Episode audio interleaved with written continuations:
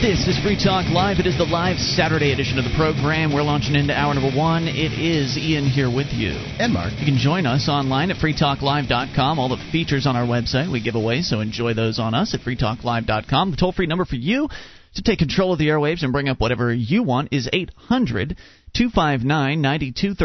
That is the SACL CAI toll-free line, 1-800-259-9231. You know, I hope we are on in Indianapolis tonight. I didn't take the time to check their sports schedule to see if they had any sports games tonight, because I want to open up with a story that I guess we can say we sort of predicted would happen, Mark. We've, of course, on this program have been talking for a long time now about this security theater in this country.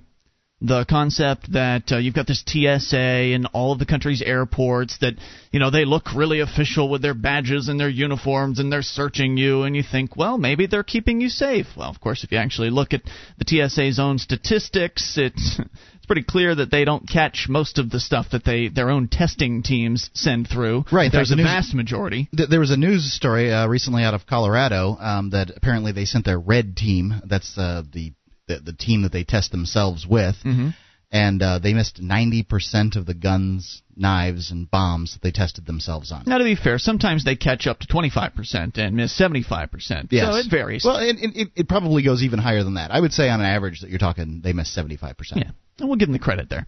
But it's no credit. They're crappy. They're awful. It's awful, and it doesn't do anything to keep you safe. And, of course, the real important point is, and you've made this point several times, is that even if a terrorist was to get through the security with a bomb or a gun or whatever weapon his of choice, and gets on an airplane, he'd never make it because the people of America aren't going to stand for it anymore.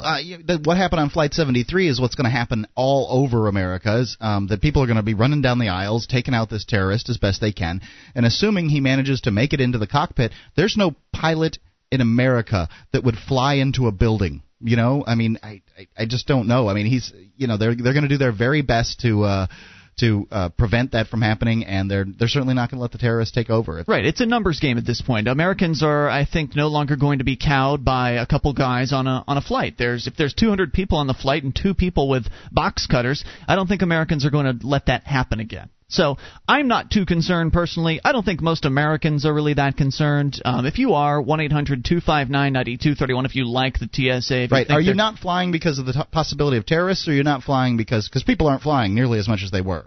Are you not flying because the TSA bothers the crap out of you? I would choose the latter personally, and I know many people who have also chosen the same thing. They will choose to drive, even if it means an extra 8 or 10 hours in the car. Yeah. They'll choose to drive rather than submit themselves to the tyranny of the TSA at the airports. Now, I had suggested that we're going to see an expansion of the security, so-called security, the security theater.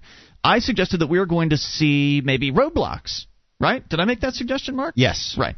We haven't quite gotten there yet. Now, of course, there are the regular cops that do DUI checkpoints and that sort of thing, and so obviously you can count that as roadblocks. But I'm talking about, like, terrorist checkpoints. That's what I'm talking about. And I figured that, well, what would bring this about would be some sort of ground-based terrorist attack, which, of course, makes more sense because the terrorists know this sort of nebulous group out there, right? They know that there's a lot of security around airplanes, and they know that even if they did get through, that the American people weren't going to stand for it.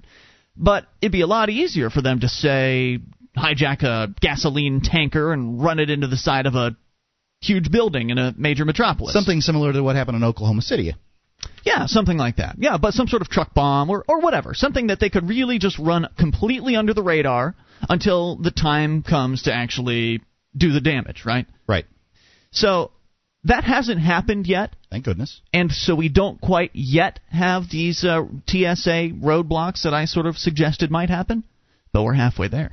Okay. Here's the story from IndyStar.com. Screeners from the Transportation Security Administration checked passengers at two downtown city bus stops this morning, looking for weapons and suspicious behavior.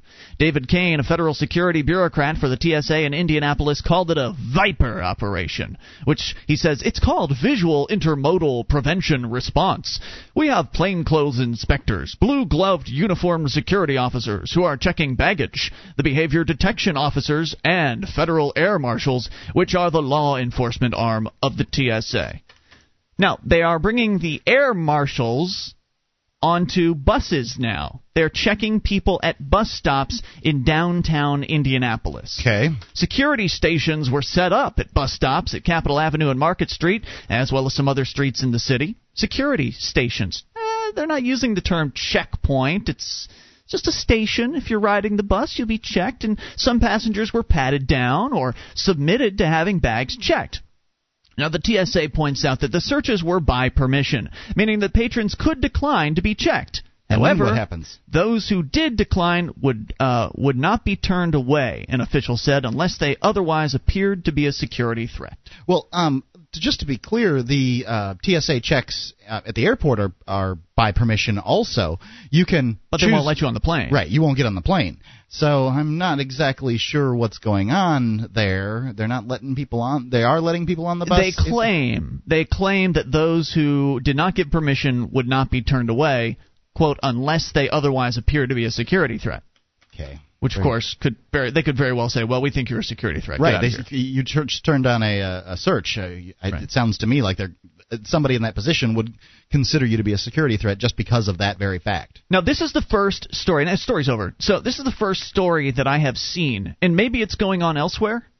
If you know this, if you're living in a different area of the country and you've seen the TSA operating outside of airports, I'm really curious as to hearing from you at 800-259-9231. Also, if you're somebody that is really in favor of this idea, you're somebody who loves the TSA being in the airports, you like the idea of them coming outside of the airports to random bus stops, setting up these little security points where they can check your baggage. And, of course, they're saying it's voluntary for now, but that's going to change, don't you think? Voluntarily searching bags? Mm-hmm. What kind of sense does that make? Do terrorists allow people to search their bags?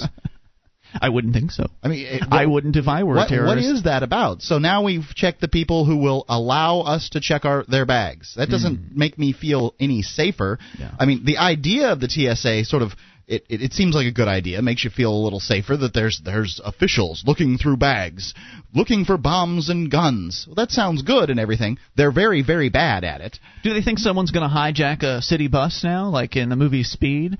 Is this where they get all their ideas from, is Hollywood? I don't know. It seems like Hollywood is paid to come up with good ideas. 1-800-259-9231 is the SACL CAI toll-free line. Let's talk to Eric in Michigan. Eric, you're on Free Talk Live. Hello. Evening, guys. Hey, what's on your mind? Well, I'd just like to tell you that I really don't think, as you said, that you're ever going to see a plane hijacked again with a box cutter or even a gun, because it's just not going to happen. People aren't going to let it happen. Okay.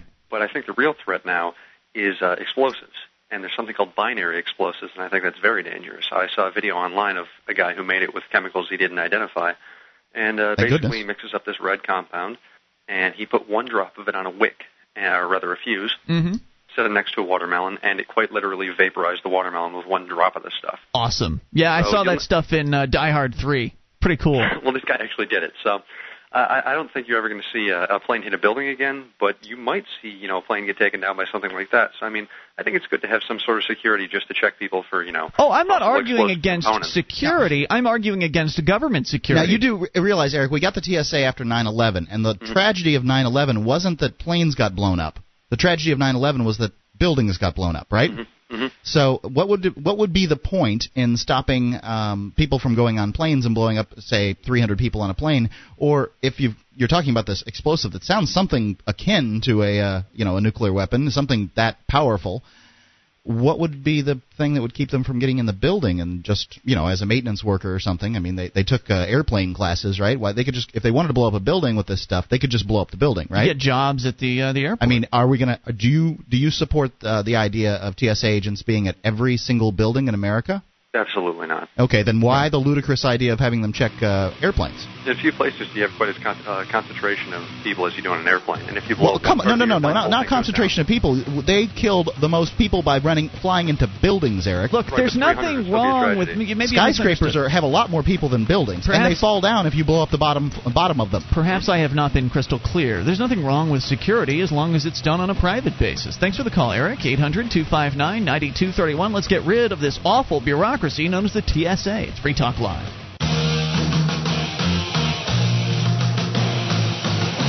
This is Free Talk Live. It is the live Saturday edition of the program. The toll-free number is 800-259-9231. That is the SACL CAI toll-free line. It is Ian here with you. And Mark. You can join us online at freetalklive.com. The features on this site are totally free, so enjoy those on us, including the updates. Get signed up for the updates. We'll clue you in whenever you need to know something fresh about the program. Just go to updates.freetalklive.com to get on the list for free, of course. That's updates.freetalklive.com.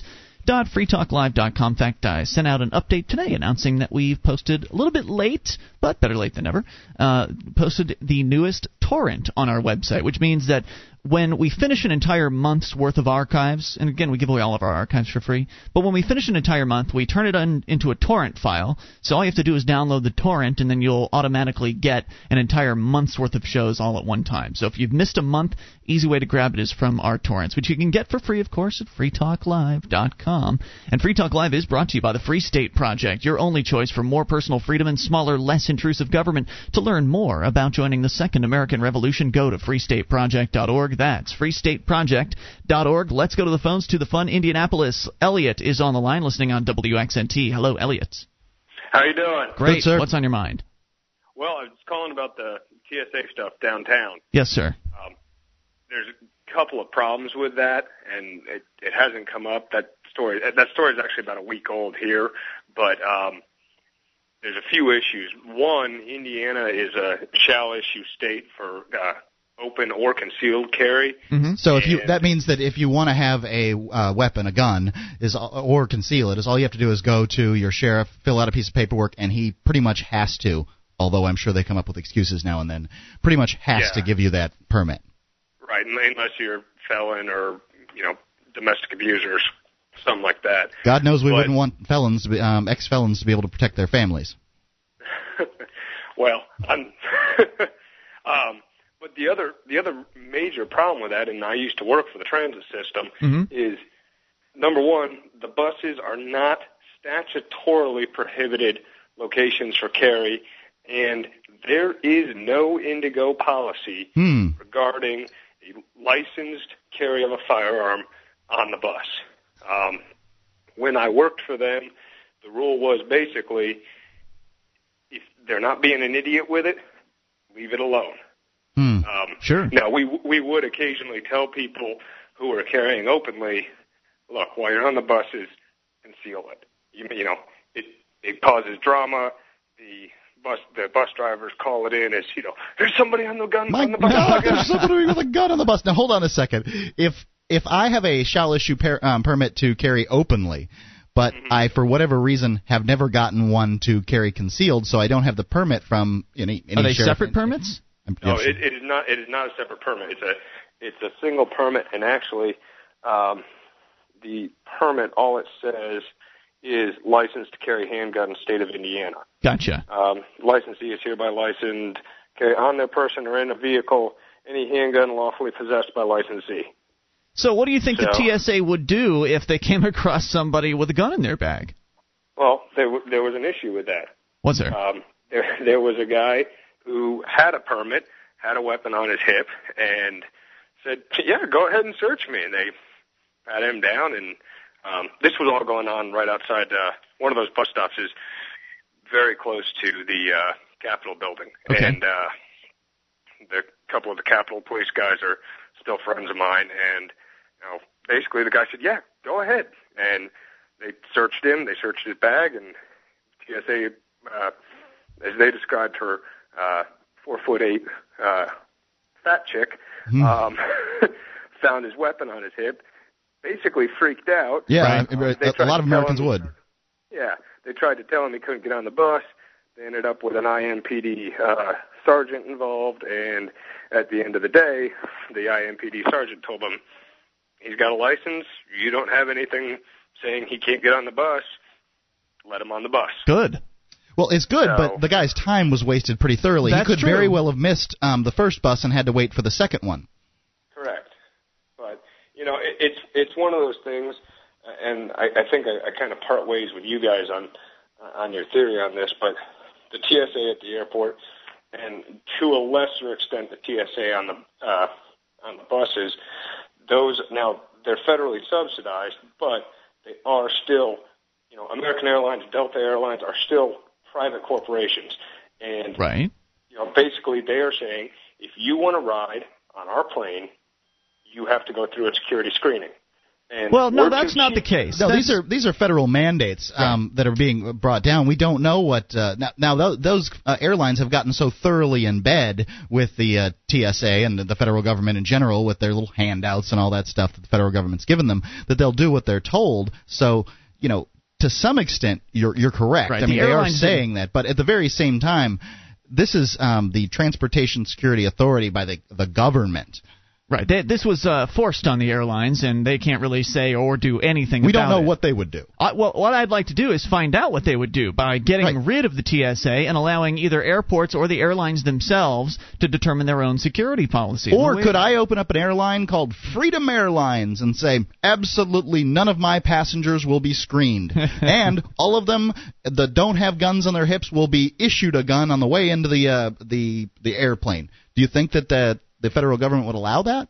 Well, you could probably do it, but I bet you couldn't. Your pilots wouldn't get federal licenses. You wouldn't fly out any federal right. Federal and so you can't say that the airline is being voluntarily entering into this. I mean, that's you know, you can't get a license to do anything. Plus, Mark, you'd probably have to build your own private airports in order to do that, because it's the government's airports too. Right, because they're screening those people before they get into the little waiting zone where there's several airlines that all use the same area. So it probably wouldn't work out that way. But thanks for sharing that story with us, man. We really appreciate hearing from you. 800-259-9231, and he used the term subsidized for the TSA. Not quite accurate. It's a fully government run agency. It's a federal agency, which brings me to the question of what in the hell is the TSA doing at a state-run or a city-run bus stop? What are they giving? Is there some sort of money transfer going on here? Is there some sort of federal? They're money? Stepping out of line because they can, and no one's going to stop them. But they don't. I mean, they don't even understand the rules in Indianapolis. As he pointed out, the guy had a gun. He had a license to have the gun, and the TSA girl flipped out. She doesn't even know what the local laws are. She knows even less. As a TSA agent, she knows even less than the average cop about the law. Can't argue with you on that. So I think it's just an awful precedent to be setting. I did a quick search of Google News during the break just to see if there was any other incidents of the TSA setting up these essentially checkpoints at bus stops. And apparently so far it's only Indianapolis. I don't know why. Why did they pick Indy? Yeah, what's going on in Indianapolis that they've decided they need to look at bus passengers' bags? It's a viper pit of terrorist activity in Indianapolis. Yeah, that's what they call their little interdiction program, VIPR. It stands for Visual Intermodal Prevention Response. I wonder how many people in the TSA know what intermodal means. I don't think I even know what that means, and I went to gifted school. Doesn't that mean other...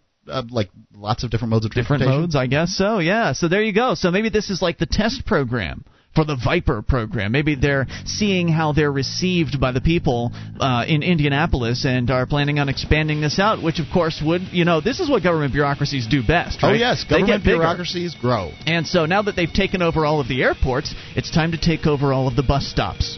Are you ready for this, America? Does this make you feel good? Make you feel secure? 800-259-9231. Say goodbye to your privacy.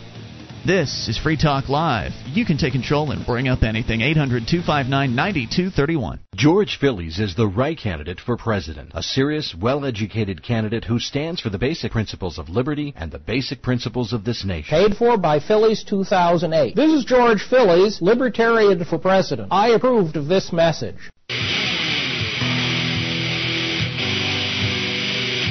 This is Free Talk Live, your show. You take control of the airwaves. Toll-free number, 800-259-9231. That's the SACL CAI toll-free line. It's Ian here with you. And Mark. You can join us online at freetalklive.com. All the features on the site we give away, so enjoy those on us, including the wiki, over 1,400 pages created by listeners just like you. Wiki.freetalklive.com gets you to it. It's totally free, of course. WYKI.freetalklive.com. Now you can save time and money on common legal matters. Created by top attorneys, LegalZoom.com helps you create reliable legal documents like your will, or a living trust. In minutes, LegalZoom.com. Use code FTL to save 10%. That's code FTL, like Free Talk Live. LegalZoom.com. We're talking about the situation in Indianapolis that may be coming to a city near you. the federal government has decided that it's not far enough to have their TSA agents stationed at every single airport terminal in America. Now they want to station them at your local bus stops, or at least a handful of them to start, maybe in more sensitive locations, like, say, by federal buildings, that sort of thing. Down in Indianapolis, about a week ago or so, they had 4 or 5 bus stops where the TSA set up locations where they were demanding people they allow them to search their bags. Now, they weren't mandating it. You could refuse the search, but nonetheless, this is quite an ominous situation. It sounds like a practice run for freedom in this country. And I love what I was looking at the comments in the IndyStar forum here. One guy says 70 homicides in Indianapolis so far this year, and not one of the perpetrators arrived or left their crime scene by bus. What's next? Stopping pedestrians so they can show me your papers? Well, yeah. Yes. That is logically what will come next. They might as well teach the TSA to talk in a funny German accent. Yeah. Show me your papers. Because that's what it really seems like. 800-259-9231. I want to know how the only thing they're missing is the jack boots. I want to know how you feel about this. Let's go to Jennifer in Indianapolis, listening on WXNT. Jennifer's gone. Let's go to Gabriel in Florida, listening on WFTL. Hello, Gabriel. Yeah, hi there. My uncle was in charge of the security of the airport in New York. Mm-hmm. He had 75 people working underneath him in the days where there were a lot of hijack going on. Hijackings were going on. Yeah, he told me a few things. He told me that every time they try as a practice to sneak bombs inside, they succeeded. I mean, his own people. Mm-hmm. But when they did profiling, they had big success. What they'll do, they'll stand in line where people come in with the tickets and look at the person. For example, they saw one Japanese guy, young one, in them days, which was about, 25 years ago or so, they came and asked him, and they said, what do you have any relatives? What do you want to see there? And they saw immediately that this guy has nothing to do there. So they just refused him a ticket. And he went to France, and then he succeeded from there to go to Israel and kill 17 people with hand grenades and machine guns at the airport. Mm-hmm. So my point is that profiling is really very important. And... Well, I don't know. Profiling, I do see the profiling to tell our cops that they can't look around for people and try to figure out who's going to be more or less likely to commit a crime is ludicrous. Shaking down little old ladies and that kind of thing, just to be fair, it just annoys everybody. But at the same time, what I'm afraid of when it comes to profiling is there'll be a separate Middle Easterner line at the mm-hmm. airport where they can do whatever they want to people, of Middle Eastern descent simply because of their, their land of origin. And because some guy who was a Middle Easterner has done something, or a handful of Middle Easterners have done something awful, therefore all of them come under suspect. A good friend of mine, his name was Ali, and he was from Curaçao, some island in the Caribbean. His ancestors had come from the Middle East, and he was really no more Muslim than I am Christian, and he every time he went, he's like, yeah, I wear easy to take off and on clothes because they really like to shake me down when I go through. He'd get checked every time he went through the airport. Allow me to respond to this. Sure. I look a little bit like a Middle Eastern, and when this whole thing started with the hijacking and everything, I was stopped in France. In the airport, they were very polite and very quick, and I know they stopped me only because I look like an Arab, and I was nothing against it. That's for one. Then when I came back, maybe in another flight, the Israelis stopped me because I look like an Arab. And as long as they did it quick and this, I don't see any sense to stop an 80, 90 years old. And also I would go for locations in places like New York, Los Angeles, Miami. I would say check more. Flights between some places in Arkansas, to another state like this where the chance is very, very small to loosen up this. You know, Gabriel, your ideas may be valid, and a lot of other people have their own ideas as far as what they think the security protocol should be. And the problem is what we have is this government one-size-fits-all plan, where if Gabriel gets in charge, he gets to institute his plan across all of America, whereas if Mark gets in charge, he would institute his plan all across America. And that's a problem because the one-size-fits-all, it doesn't work. You can't make it fit all. You have to make it so that each individual airline has the autonomy to decide for themselves. Gabriel, thanks for the call. We appreciate hearing from you. And then you get competition in as a factor. When you've got security combined with competition, I think you're going to have better security. I would agree. Also, if it were individual airlines that were setting their security protocols for themselves, one airline, say American Airlines, might decide that we want to make sure that all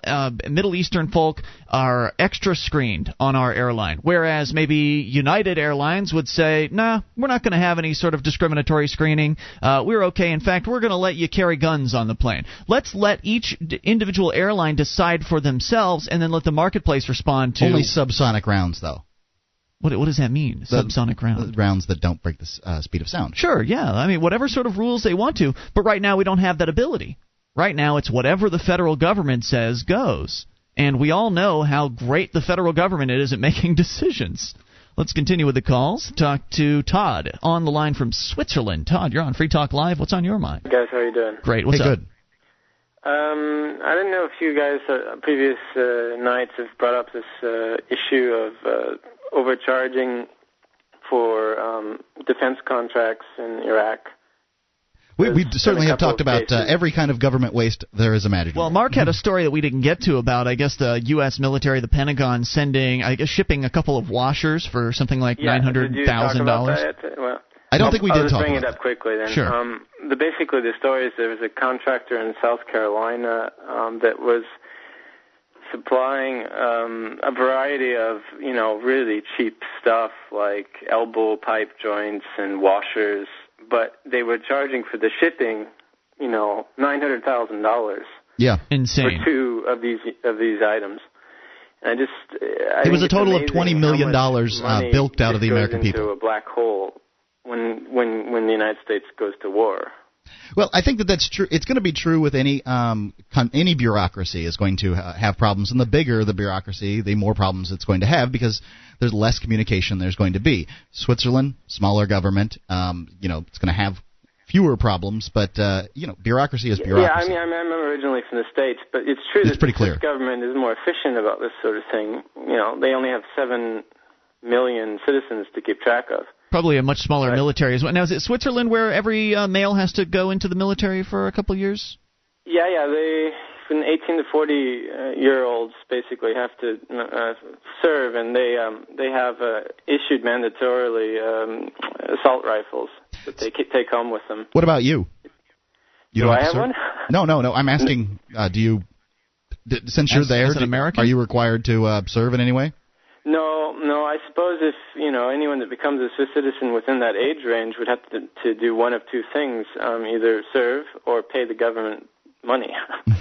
There you go. You can buy your way out of the military service? Yeah, if you're rich, you can buy your way out. Otherwise, you serve. And, I'm not necessarily against the idea. I am against the idea. National services. Let me back up. I'm not against the idea that people, have the option to keep an assault rifle at home per se. But, I love that. I bet crime's low. Fine. Yeah, gun possession's a good thing. Hey, thanks for the call, man. We're out of time. Thank you, though. We appreciate it. 800-259-9231 is the SACL CAI toll-free line. Guns, possessing them, that's fine.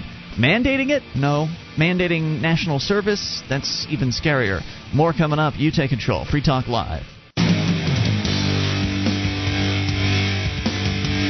This is Free Talk Live Saturday edition. You take control. Toll free, 800-259-9231. You can bring up anything, though we are talking about the TSA expanding out from the airports and into your local bus stops.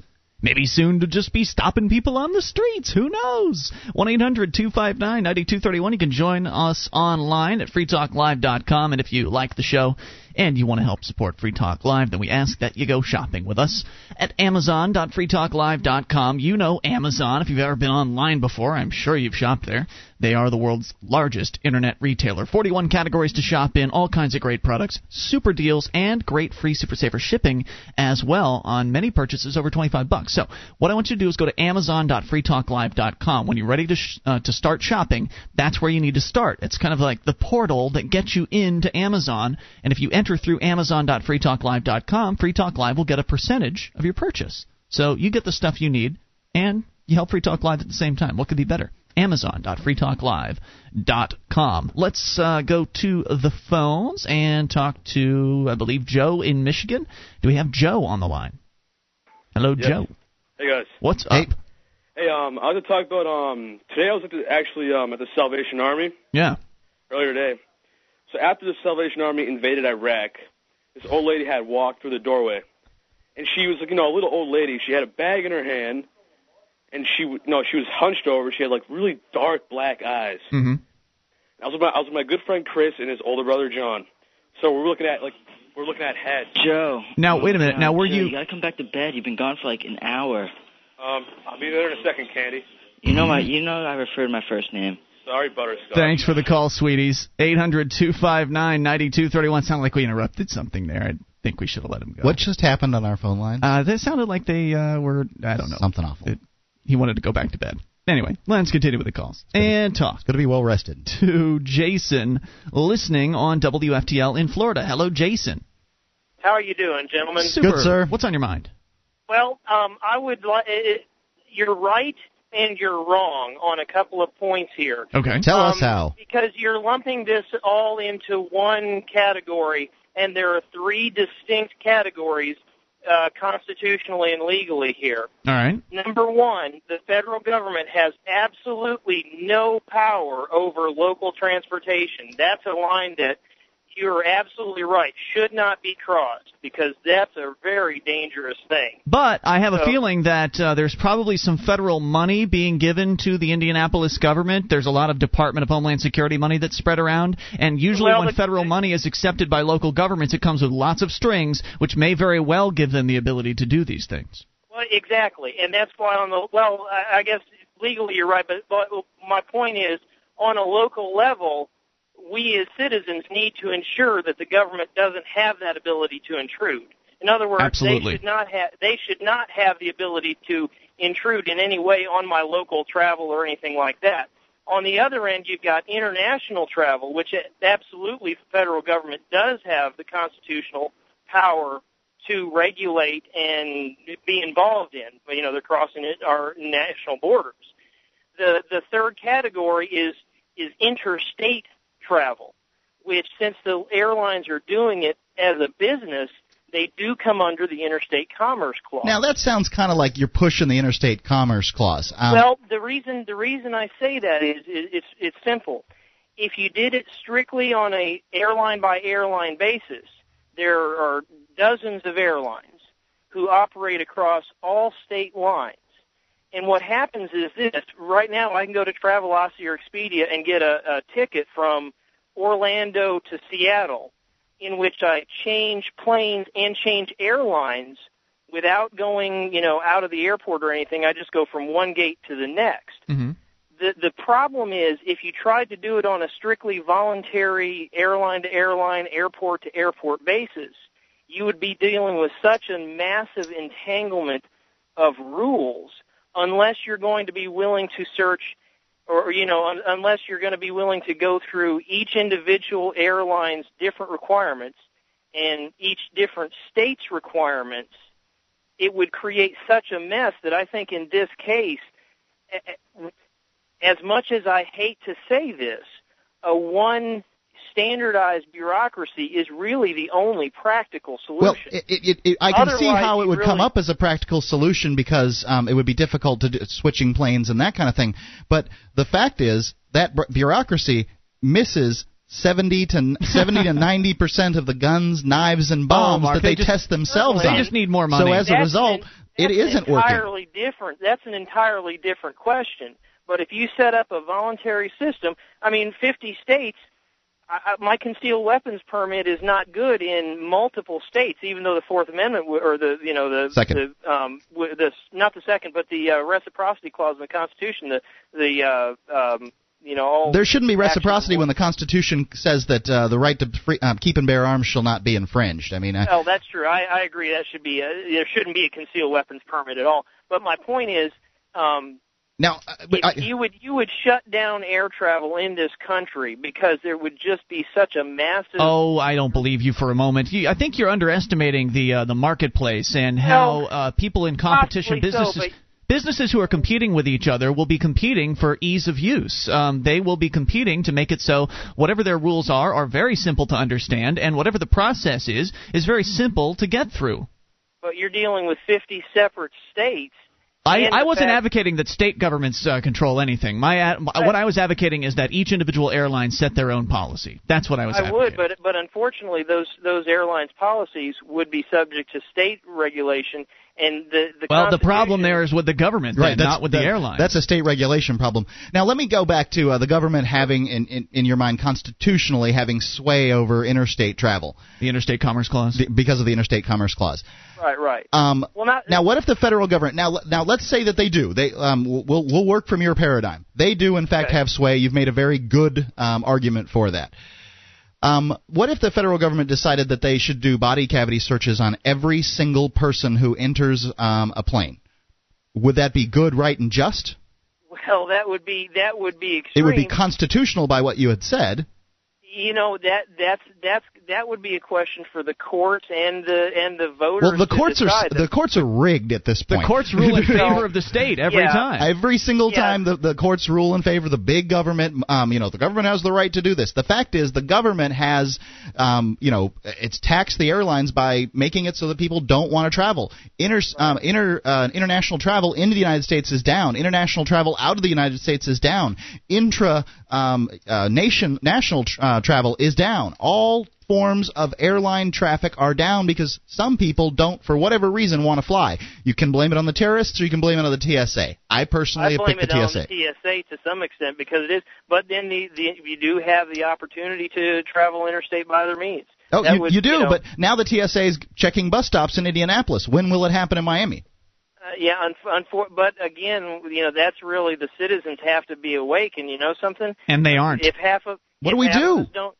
What do I do? I go on the airline. I bring my little metal Bill of Rights, and they, I hand it to them as I go through the metal screening thing to say, "Here's my Bill of Rights. You took it away from me." That kind of thing. They don't care. Shrug it off. The last time I went through the TSA, I was surrounded. I said, "I don't want you to touch me." I got SSS or whatever, and they wanted super secret special search, whatever they wanted to screen me as, and I said, "I don't want you to touch me." I was surrounded by 7 police officers and a dog. What was I supposed to do? Was I supposed to point a born objective on them and whip out a gun and start smoking all of them? That would have been crazy. Yeah, but as long as it comes back to the real point of this is, as long as half of the people don't go out to vote and a significant number of those who do don't have an informed vote, I don't trust those people with my freedom. Well, no, I agree with you completely. The problem is democracy. The problem is it's two wolves and a sheep voting on what's for dinner. People have all these great ideas, and their great ideas include taking my right to travel with a gun on my hip freely without being body cavity searched away from me. And the problem, in my opinion, is the federal government. Jason, thank you for the call. We appreciate hearing from you. Great call, well informed. The Interstate Commerce Clause is really, we talk about how the Constitution, or I've talked about many times how the Constitution, it was a good attempt. It was a real good, honest college, good try at creating something better. And it worked for a little while until the three different supposedly checks and balances, the three different branches of the government started to work together instead of checking one another, instead of constantly it being a check on each other's power. They just all started patting each other on the back. And then, government kept getting bigger and bigger. And the Commerce Clause, the Interstate Commerce Clause, is one of the biggest loopholes as far as it wasn't intended to work the way it is. It was intended that states, allow their citizens to sell to other states and that kind of thing. But now the Interstate Commerce Clause is a justification for the TSA. It's a justification for all sorts of oppressive interstate regulations on, for instance, truck drivers, which raise the cost of the foods that you buy in the grocery store. It's also an incredibly intrusive justification for the war on drugs. As far as drugs crossing state borders, that's one of the excuses they use. All of these things are destroying your liberties. Hour 2's coming up. It's Free Talk Live. With your help, we can spread the message of liberty around the world. Consider becoming a Free Talk Live amplifier for just $3 a month now at amp.freetalklive.com. If you can't afford it, keep enjoying us for free. If you can spare the $3, visit amp.freetalklive.com. This is Free Talk Live. It is the live Saturday edition. We're launching into hour number 2 of the program. The toll-free number is 800-259-9231. That's the SACL CAI toll-free line. And normally you can call in about whatever you want, and we do have some calls on hold. Hopefully they will wait patiently, because it's unusual that we have a guest right at smack dab in the middle of the program in hour number 2, but we are definitely willing to make changes for the guest we're going to announce here in a moment. His name is Ron Paul. Now, if you don't know who he is one of the Republican candidates running for president. And many people haven't heard the name Ron Paul, and that's a shame, because more people really should hear Ron Paul's name, and not only his name, but what he has to say. Ron Paul calling in, actually, from our home state of New Hampshire. Ron, you're on the line with Free Talk Live, Ian and Mark. Thank you. Good to be with you. Ron, it's an absolute pleasure. We've been chasing after getting you on the show for quite a while now, so it's good to have you here. Well, glad we got on. Indeed. Before we start into some questions, because we've got you for a half an hour, as I understand it, and we're going to be loaded up with, I'm sure, phone calls and questions.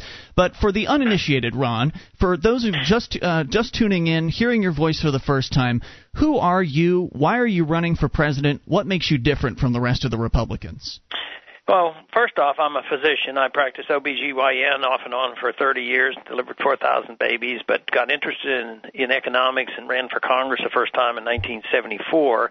I subsequently have been elected 10 times, although I took a break and went back to medicine for 12 years.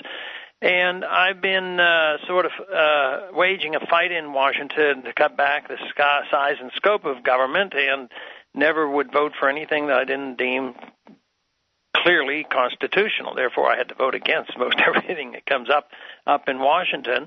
And after a long thought and many requests, 6 months ago I made the decision I would become a candidate for the presidency, and have been doing that and been pleased with the reception so far.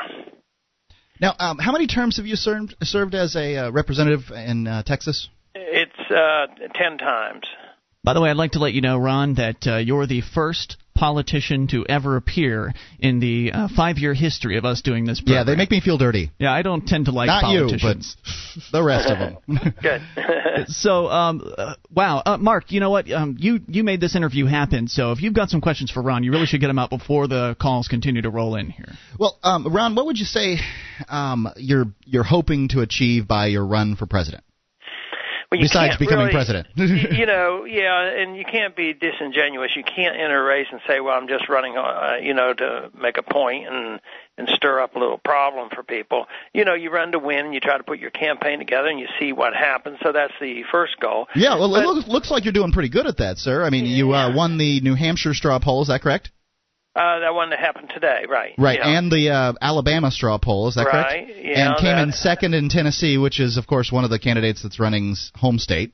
Yeah, and then there was a third this week over in Illinois. There was a straw vote there. And you came in third there. So we're stirring them up a bit. We still have a ways to go. We have tremendous support on the Internet. We literally get hundreds of new supporters every single day through our website, and fundraising has been going well.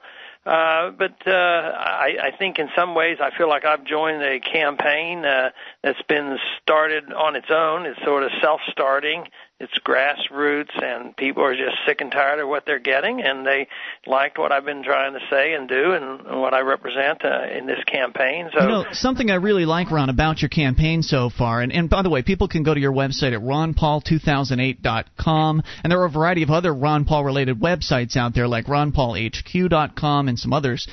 But what I really think is the coolest thing is not only use the term grassroots, but I'd also like to use the term decentralized, because, you know, a lot of campaigns are sort of top down. They're taking orders from somebody in the campaign bureaucracy or whatever. And in the case of your supporters, they're just out self-organizing. They're out doing the things that they think are right. They're out making their own signs. They're out setting up their own websites. They're out doing their own outreach. And I mean, it's just it's overwhelming. It must be really overwhelming for you seeing all this activity and really having no idea how much of it's going on. Right, and I guess I was more cynical than I am now at the beginning, because I just didn't know how many there would be. And I think there are over 700 of these meetup groups have formed spontaneously, and other campaigns have tried to inquire on how we do it and what do we do, because everything they do is top down, like you indicate. You know, they have a lot of money, the special interest poor in millions and millions of dollars. They want to hire somebody, and they do. They hire a lot of field workers, and the field workers are supposed to go out and organize the various districts. In our case, it's exactly the opposite. They organize, and then they come to us and tell us, well, we have this meetup group with 300 people, 400 people, or 100 people, and every day there's a new meetup group formed someplace, and yet we didn't have a whole lot to do with it other than offer the opportunity for everybody to come together on these particular issues. Well, I've got to say I'm very excited about it, and you've gotten plenty of my money, and I feel it's well worth it. What is going to happen the very first day you're in office? Great question. Well, of course, there's a limit. You can't change the world in one day. Right, right. You just be president. The very first thing you a president could do that would be inclined to follow the Constitution and common sense. You have a lot to say about where the troops are. And I've been campaigning very hard on the foolishness of going into Iraq. It's an undeclared war. To me, it's an illegal war. It's going badly. So you're Republican, right? Yeah. I just want to make sure. So you could make a declaration and say, look, and tell the world and everybody over there that things are changing. We're not going to bomb Iran. We're not going to continue our occupation of Afghanistan or Iraq, and we're going to come home. It'll take us a little while to pick up the pieces and bring the troops home. But I think all of a sudden the world would stop and take a breath, and maybe some of those factions in Iraq would start talking to each other. They'd probably stand back and let us go. But I would move them away. I would move that Navy away from the coastline of Iran that threatens them and put sanctions on them. You could change these sanctions. Presidents have the authority to do that under the law. And I just believe we should talk to people and not put on sanctions, not threaten them with bombs, just have a completely different attitude about foreign policy. And that doesn't mean that I think they're all great people, because a lot of them aren't. But, sure. You know, at the height of the Cold War, we talked to Khrushchev and Gorbachev, and I didn't think that hurt us one bit. At least we didn't have a nuclear war with them. Right. Well, basically, it'd be going back to the original intent of the Founding Fathers, and that was that America was supposed to stay neutral. We weren't supposed to get into entangling alliances. Nope, and that is exactly it. And even as recently as the year 2000, the Republican Party pretended they believed in that. Remember what Bush said? Humble foreign policy, no nation building, no policing the world. He was criticizing Clinton for this. And they keep thinking or saying or accusing me of not being Republican enough. But what about Eisenhower? He was elected to solve that mess that the Democrats created in Korea, and then Nixon theoretically was elected to stop that problem in Vietnam. It took him a long time, and painfully so, but Republicans have not always been the ones who started the war, so I think I'm as much in the tradition of the Republican Party as any of those who are running this year. Now, what about the rest of the military? Let's say you get elected, Ron, and then you pull the troops out from Iraq and Afghanistan. But what about the other 130-something countries that the military currently has 700-plus bases set up in? I think they should come home. You know, the troops have been in Korea since I've been in high school, so I'd say it's time to come home. You know, it costs a lot of money. We've spent well over $1 trillion just maintaining troops over there. We're sort of mortgaging our children's future by doing all of this. Yeah, and we're running out of that, too. I mean, I think we're in the midst of a early part of a financial crisis. I quite frankly think North Korea would be unified if we weren't there insisting that the antagonisms persist. We finally had to leave Vietnam. That's unified. They're more westernized and they're more capitalistic than ever before. Nixon, I thought, did the right thing by talking to China, and we're not. We don't. We don't have to stand there with our nukes pointing at each other. They're so capitalistic now; they've become our banker. Yeah, capitalism works. Yeah, so it's not necessarily a good advantage for us, but it also reflects some of our weaknesses in our own economy here at home. All right, Ron Paul, we have you for one more segment. If you will hang on, we're going to bring you back to go to some phone calls here. And we know how great Ron Paul is on foreign policy. That's covered in almost every interview he does. I want to go elsewhere. I want to talk to Ron Paul about the war on drugs, another awful, awful idea, and I'm sure he'll agree with me on that. We'll get to that here in moments. More with presidential candidate Ron Paul. His and U.S. website. Representative. That's right. 10 times, something like that, right? Mm-hmm. His website's ronpaul2008.com if you want to go and visit him there. We'll be back with more of him in a moment and take your calls as well at 800-259-9231. This is the live Saturday edition of Free Talk Live. This is Free Talk Live. You can take control of the airwaves. Toll-free number is 800-259-9231. We have Ron Paul on the line with us. He is one of the presidential candidates on the Republican side, and he's also a 10-time representative from Texas. The reason why he's on Free Talk Live is because, well, we believe in liberty, and so does Ron Paul. Most other politicians would never even have a chance. I don't think they would even have the courage to come on Free Talk Live, because we would call them onto the carpet. And Ron Paul is something different. He's been called Dr. No in Congress because he votes no on virtually everything that comes across his desk because, well, virtually everything that comes across your desk is unconstitutional. In fact, I want to mention that this interview is brought to you by SACL CAI. Mark, do you want to give a phone number for SACL? 800-544-6359. They do collections, early out billing, and they purchase charged-off receivables. We love SACL CAI. Anyway, so we've got Ron Paul on the line. If you're on hold waiting to ask Ron Paul a question, that's all we're going to have time for. And SACL loves Ron Paul. Yes, and SACL's run by an anarchist or something. They still love Ron Paul. So if you've got a question for Ron, you're just going to have time to get your question out, and that's going to be it, because we've got a bunch of people waiting. But, Ron, I wanted to just sort of jump into one other area that's probably never going to come up in the Republican debates. And it's a shame because you'd really make the other guys look sad, pathetic, and awful if this issue came up. And it is the war on drugs. How do you feel about that? Of course, I believe the federal war on drugs ought to be ended totally and completely, and that the federal government shouldn't be involved in enforcing any drug laws and overriding state laws. So If a state like California or any state legalizes medical marijuana, the federal government should just cease and desist. So as president, I would never use the DEA or anybody else to go and enforce these laws. Would you shut down the DEA? Oh, I don't think they have any good purpose at all. It's not necessary to have it.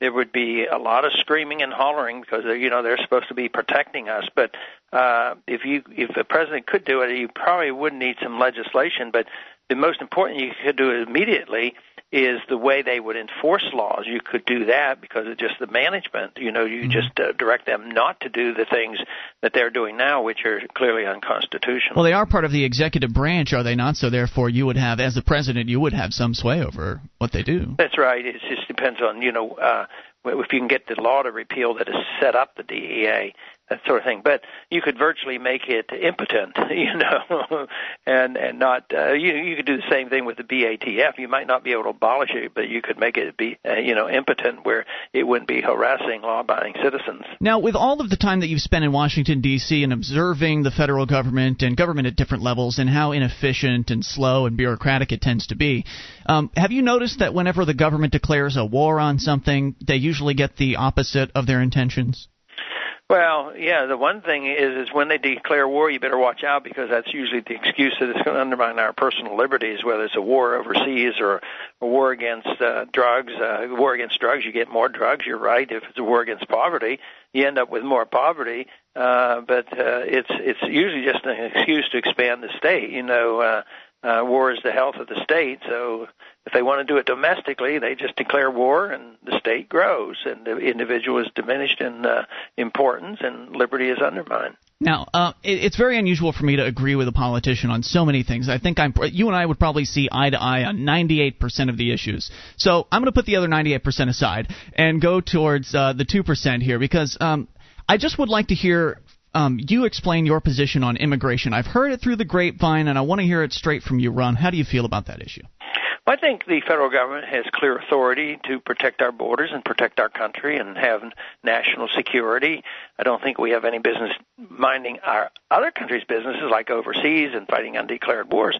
So I believe there's a legitimate reason that borders are important for people coming in, invasion or bringing in diseases or different things like this. So there's some... we deserve some protection. So I believe that we should have people watching at the borders. But my point about the immigration is the main reason why it's a problem is because we have a welfare state. You know, we teach people not to work here, and then the jobs go begging, and then people come over here and they don't follow the laws, and then they get benefits from us. They get free medical care and free education, and then easy citizenship. So we reward coming in illegally.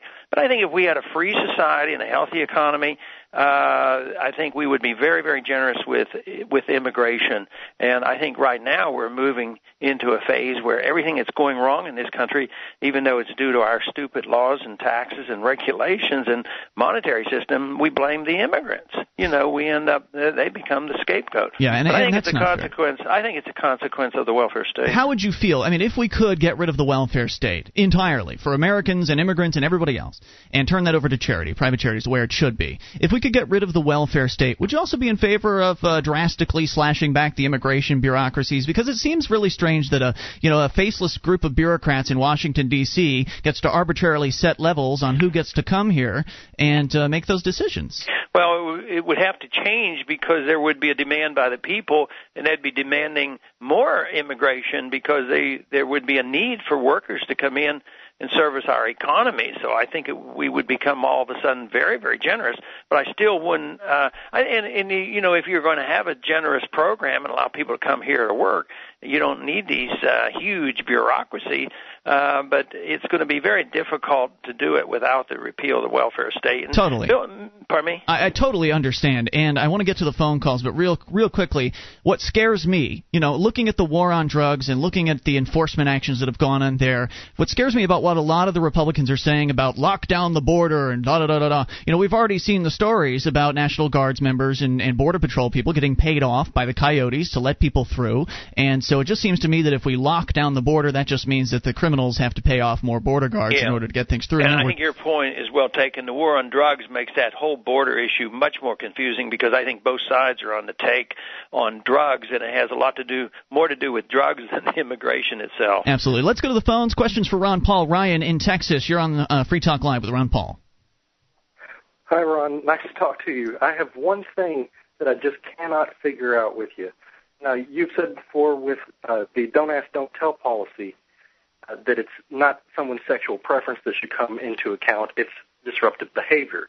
And you also want to get government out of regulating contracts between private individuals, yet you still support the so-called Defense of Marriage Act. How do you reconcile this? Well, the Defense of Marriage Act is completely different of don't ask, don't tell. But I think the enforcement of don't ask, don't tell is completely wrong. People shouldn't be put out of the military for personal preferences. I think it's very libertarian to say, don't ask me, don't tell me, I don't want to know anything about it, whether you're heterosexual or homosexual. I mean, the words sound very good. The enforcement is very, very bad. But why does that not apply to marriage as well?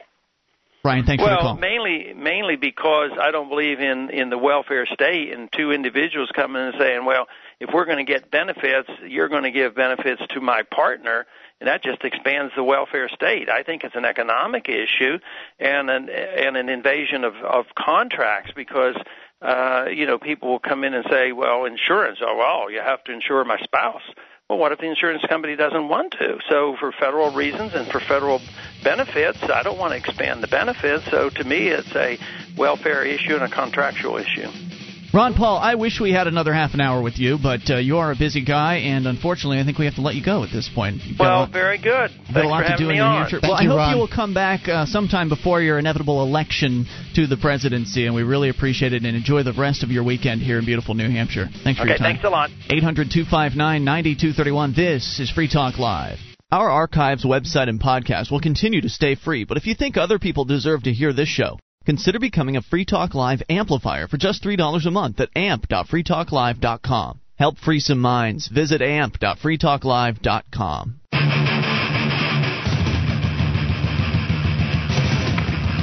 This is Free Talk Live. It's your show, and you can take control of the airwaves. The toll-free number is 1-800-259-9231. That's the SACL CAI toll-free line, and it's Ian here with you. And Mark. This is the live Saturday edition. You can join us online at freetalklive.com. All the features on our website we give away, including the archives. An entire year's worth of the show right there, front page of the site, for your downloading convenience at freetalklive.com. We just got off the phone with Republican presidential candidate Ron Paul. He's not like the rest of those Republicans, is he, Mark? Not at all.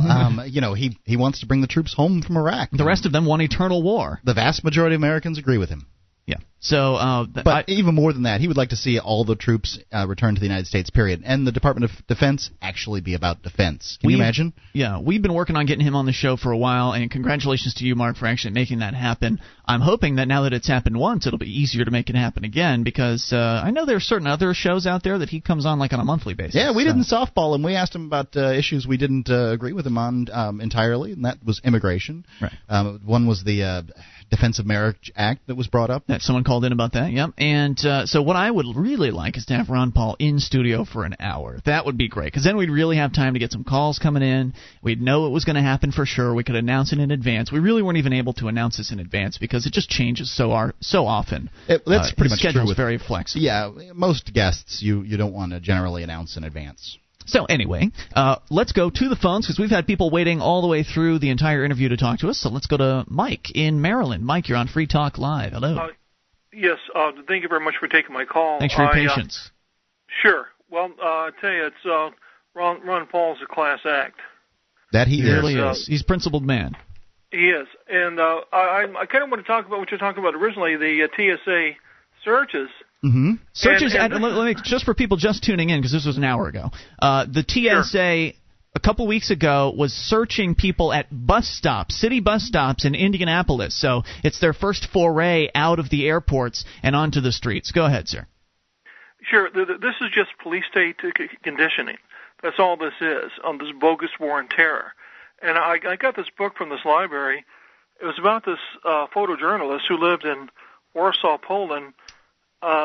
Just prior to and during World War II, and it's kind of ironic because one of the first pictures is this cute little Jewish teenage girl getting a ticket for her bicycle being parked improperly, which it apparently probably wasn't, but it's just the beginning of the harassment. Mm. And at the very end of the book, you had people stepping over dead bodies of children in the Warsaw Ghetto. So this is all, if you think it's going to stop at the bus stops. Nope. You're sadly mistaken. That's just the next step down the path towards a total totalitarian state. Well, we're probably not going to gas anybody here in America. At least I don't see that in our future. If we were going to gas somebody, it would be Muslims and illegal immigrants. But, who knows? They didn't know they were being gassed then. That's true. Well, who knows if and when it's going to start? But like I said, this is a total bogus war on terror. If Bush is really sincere, he wouldn't have open borders, and he wouldn't be allowing trucks from south of the border to drive through the country soon.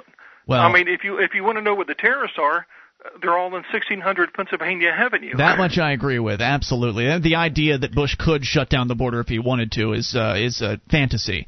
The government can't do things that it sets out to do. All it'll do is destroy our freedoms in the process. Yeah, well, we have Jose Padilla, the Winston Smith. He supposedly was going to set up a terror bomb, and the guy's probably been tortured and fed who knows how many kinds of drugs, where his mind is totally destroyed. Right. And then you have Emmanuel Goldstein bin Laden, who works for Al Qaeda.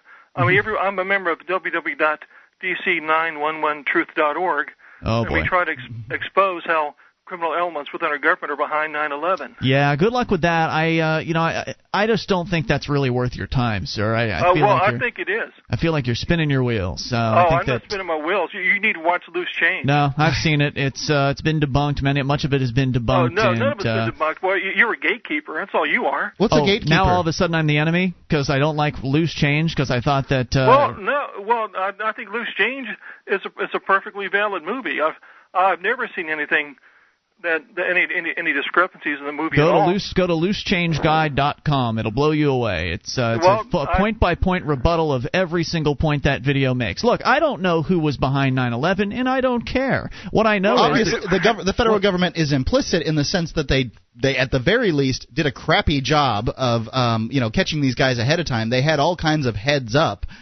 I'll give you that, but... What I'm concerned myself with is the fact that the government's getting bigger, the police state is expanding. They use 9/11 as an excuse, and I feel bad for the victims' families that they want real answers, they want an investigation, but unfortunately they're asking the same government that is corrupt to investigate itself, and the idea that's ever going to come to fruition is an absolute fantasy, sir. Well, I agree with that, because we can't allow our government...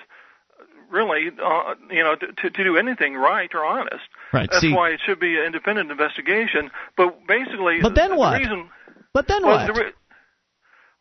reason why I'm a part of 9/11 in truth is I'm trying to prevent a future false flag terror event, because these madmen in our government are capable of nuking a city and blaming it on Iran. The only way I think that might be valid. The only way to prevent future false flag terror is to drastically reduce the size of the federal government, not to go around and convince people he's for that, though. That the feds... I know he's for that, but unfortunately you're getting distracted from the real issue, in my opinion, by going around trying to get people to watch videos and convince them of this conspiracy theory. Why don't you just use concrete evidence of how the government is big, tyrannical, and awful, and use that to convince them to reduce the size of the government, to elect people like Ron Paul and drastically slash the feds?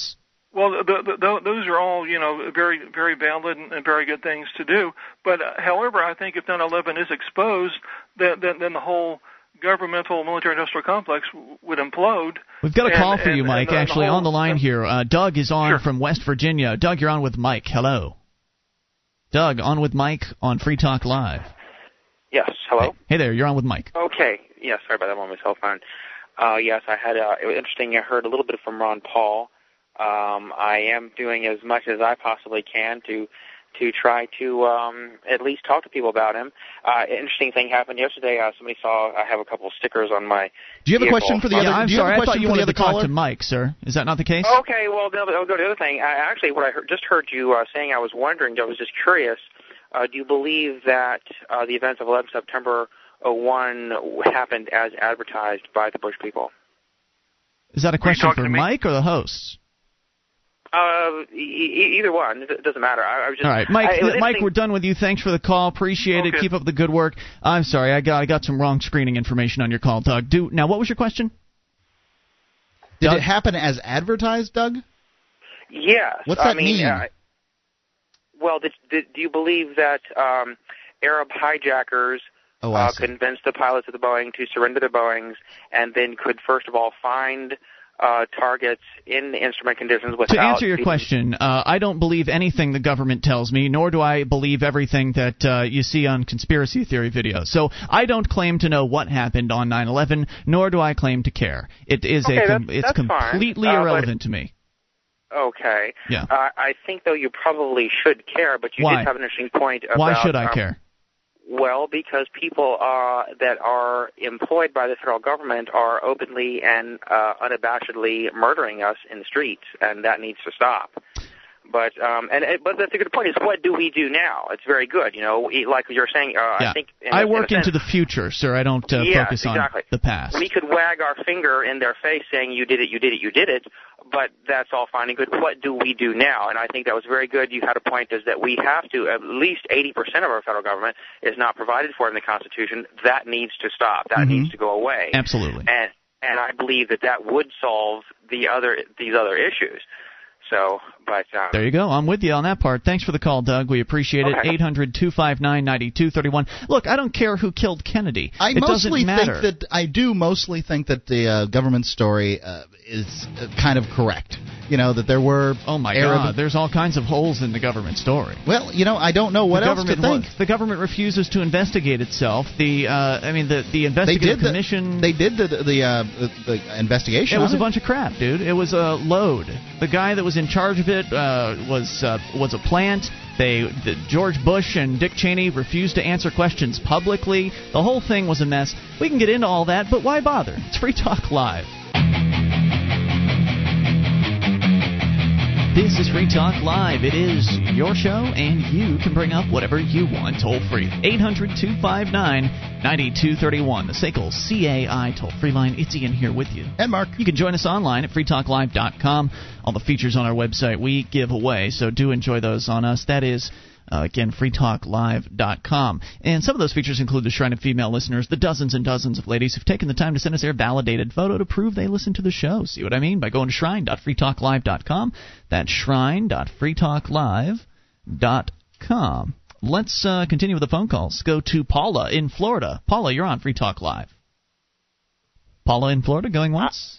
I was just listening to Ron, and I had some questions for him, and I wanted to know, how do we get rid of the people, that are so far in charge of everything, and to stop all this evil corruption that's going on. And I was glad to hear him say about the drugs stopping, because that's exactly what needs to happen. And he is right on top of things, and it's just we need him in there bad.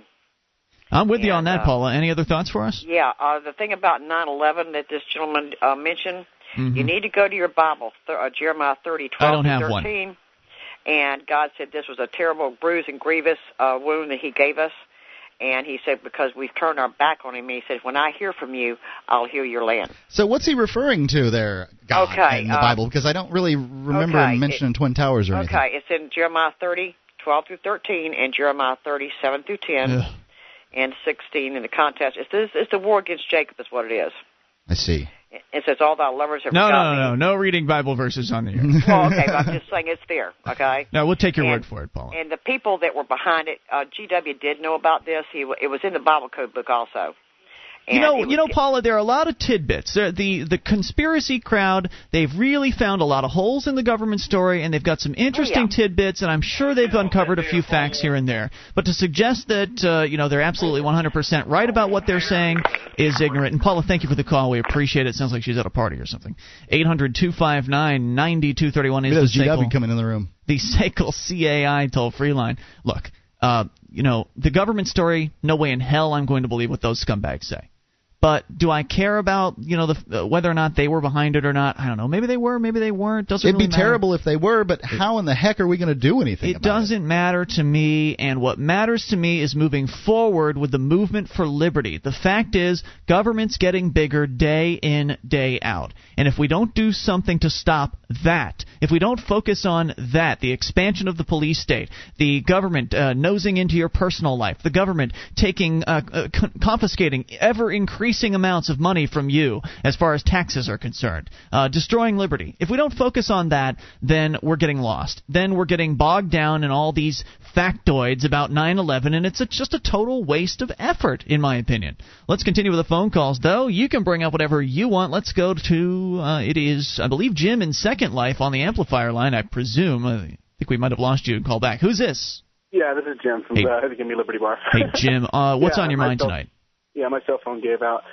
Yesterday you guys were talking about the FDA and whether or not, quackery could slip through and like it is today. I wrote an article on my blog called Could Scientology Exist in a Free Market? And in it I go into how quackery can be filtered out using free market principles. And I think the main reason, the emailer, the Muslim, what was it? The Muslim anarchist? I guess. Yeah, it's been a few days. Or the Muslim non-anarchist. Yeah, there we go.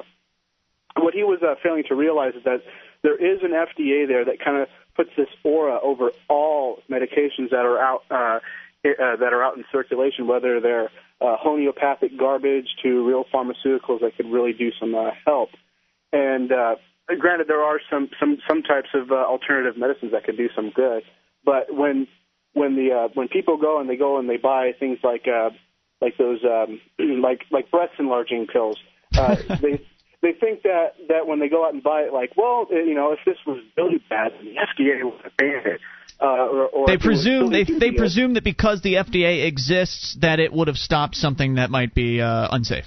Right, and I think that if it was completely free, and then the pharmaceuticals had to compete with the quackery, people would there would be alternative, kind of like the UL for medicines, and people could go there and they could research what drugs they're gonna be getting, which ones they've been absolutely prescribed. It makes perfectly good sense to me.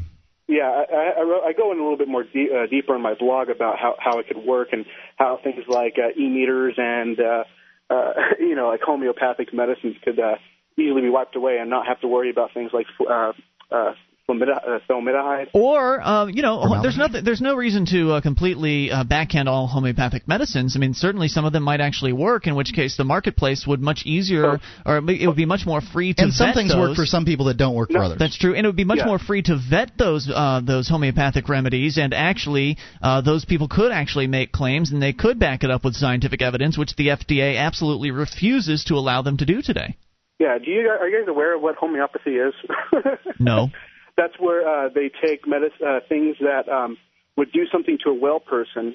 So let's say caffeine, like caffeine will keep you up at night and give you jitters. Well, if someone comes in and says, I stay asleep all night and I have these jitters, then what they do is they give them caffeine in this way over diluted dose to the point where there's no longer any resonance, any molecules of the original substance left in the water, and they go up to which is equal to grinding down a grain of rice and dissolving it in a sphere the size of the solar system times 2 billion, and somehow water still has that vibrations that cure you.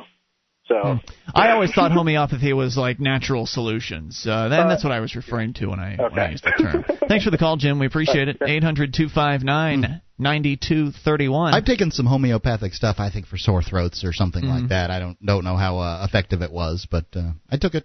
To Tom in New Hampshire. Tom, you're on Free Talk Live, Saturday edition. Hello. Yeah, I wanted to hammer Ron Paul with this one because you were hammering him on the immigration issue. And see, Hurricane Dean is headed towards the Texas coast and quite possibly towards Brownsville, right on the border. And thousands of people are going to have to evacuate. And when they do, they're going to have to stop. Achtung, where are your papers? And they're going to have to sit there and wait wait in the line behind these checkpoints are kind of like a toll booth there, and they take their good sweet time depending on what time of day and how busy it is. Sure. And meanwhile the hurricane is bearing down. Well, now you're talking about the people going north or going south? The people going north to get out of it. These checkpoints aren't just at the bridge, the international bridge. Right. These checkpoints are well inside the interior of the United States, and they hassle and interrogate people who are traveling between points within the United States. And, some of these people don't have legal documentation, so they're not going to be able to get through a checkpoint, but they'll stay in Brownsville, and some of them will perish, but some of these people are just going to be perishing, just like at Hurricane Rita. People going up Interstate 35 from Houston were running out of gas and all of that stuff. People are going to be waiting behind Border Patrol checkpoints. Wow. You know what? Thank you for bringing that up, Tom, and thank you for the call. I really appreciate it. 800-259-9231. I hadn't even thought about that. Yeah. I mean, we've talked about this before. It basically cuts off half of your route for escape if you're right there on the border. We hadn't mentioned – well, now, he wasn't even talking about the border. He's talking about the internal checkpoints. And we didn't get a chance to bring this up with Ron. And for all I know, he doesn't even know they exist. I guess he probably does. He lives in Texas. But this whole concept of we need to crack down on the border – has already expanded out from the border. We were talking earlier tonight about how the TSA is now expanding out from airports, and they're now going to check people at bus stops, at city bus stops. Well, now we've already seen the Border Patrol expand north from the border, and also south in the Canadian border as well. They expand like 60 miles north of the border, and they set up these permanent checkpoints, these permanent installations where they're staffed, I guess, at all hours of the day. We've also heard from listeners that they do these roving ones to some extent, too. Right, well, they'll just set up cones or whatever. And they eyeball every single person coming through, and if you look suspicious, which translation means driving while brown or driving while black or driving with long hair or whatever, they're going to pull you to the side, and they're going to harass you, and they're going to search you, and they're going to ask for your papers. And wow, I hadn't even thought the poor people in Texas that are going to have to be evacuating are inevitably going to have to go through these checkpoints because, as I understand it, the way they're set up is you can't get out of certain cities. in the South without encountering one of these checkpoints. Yeah, I've heard that. So you have to go through them. Talk about an inconvenience. Talk about a life, possibly, potentially life-threatening inconvenience, to keep you safe from the immigrants. We saw the federal bureaucracy kill people in New Orleans. Why shouldn't it kill people in Brownsville, too? It's only fair. We have to be safe, you know. 1-800-259-9231. We've got Dave. We've got Al. We've got Troy. If they'll hang the news, at least. And we will get to your calls. Be patient. And ladies come first if you make the call. 800-259-9231. We'll touch on the war on drugs if we get a chance. An update on a story from Florida about a man who's spending 25 years in prison in a wheelchair for having a few pills on him. Pain pills. It's Free Talk Live. Would you like to help others find Free Talk Live? You can help us advertise, market, and promote the show at amp.freetalklive.com. Consider becoming a Free Talk Live amplifier now for $3 a month and get some cool bonuses at amp.freetalklive.com. This is Free Talk Live. We're launching into hour number 3 of the live Saturday edition of the program. The toll-free number for you, 800-259-9231, the SACL CAI toll-free line. It's Ian here with you. And Mark. 1-800-259-9231. You can join us online. freetalklive.com is the place to go. The features on the site we give away. So head on over to freetalklive.com. And if you need web hosting, go to godaddy.freetalklive.com. Let's go to the phones and talk to Al in Indianapolis, listening on WXNT. Hello, Al. Yeah, this is me, Al. Hi, Al. Can you hear me? Yes. Gotcha. What's on your mind? The defensive marriage thing that was mentioned with the presidential candidate. With Ron Paul. Ron Paul. Yeah, Ron Paul. What's that about? I have heard nothing about this except when it was mentioned on your interview. I believe that's a the sort of thing that one man, one woman kind of. It's some sort of resolution from the federal government. Honestly, I'm not really too sure. I think it was a resolution saying marriage is between a man and a woman. I think it's outrageous that the federal government deems it necessary to define anything about marriage. In fact, I think it's equally outrageous that the state governments deem that marriage should be their business. I think that marriage should be the business of the two people, whether they be men or women or men and women or whoever. That want to get together with each other. It should be between them and, if they have one, a church. And I don't think there should be a state marriage. Right, there should be no marriage licenses at all. How do you feel about that? I think myself, I don't think the government has any call to say yay or nay on either subject about whether the marriage is between man or woman or whether homosexual marriage is legal or illegal because it's a church function. Absolutely. And there's a separation between church and state just because of this very thing. Yep. The reason why it's interesting, if you actually trace back the history of marriage, government marriage licenses at least, the reason why they came about wasn't. I think it was after World War II, after the Civil War. They wanted to create these marriage licenses in order to prevent black people from marrying white people. It was really a racist excuse to create marriage licenses, and of course since then they've decided it's just a great way to control people's lives and tax them and make more money off of them. It cost me $100 to get married, and they wanted to know what race I was when I did. I would refuse to give my race, and my wife did the same. I usually say American. Right. Well, they had a choice for business race. Apparently, I could not get married without giving a race, and they did have a choice of business. So right. I decided I am business race. It seems to me that if I'm going to enter into an agreement with another person, and that's what a marriage is. It's simply an agreement between two people to love and to hold and blah blah blah. If I'm going to enter into an agreement with another person, I sure as hell don't want the government in there as a third party. I want it to be between two people, not me and my loved one and the government. It just doesn't make sense to me, and more people need to reject that concept. Al, thanks for the call. We appreciate it. 800-259-9231. Let's talk to Dave in Montana, listening on KGEZ. Hello, Dave. Hey, how you guys doing? Great. Good. I always check other for race, or I just write other in there because whatever, I always say whatever they got, I'm the other. How about human race? How about that? Yeah. One? Hey, and the people with the borders and everything. I look at the world as like the big giant family car, and we're all on this big trip together. And you're drawing lines on the seats to make your own little territory. We got a long little trip on, we got a trip to go together on this world. We all should get along, but That's what I call to say you want to stop what's going on in the government. You got to vote them out, man.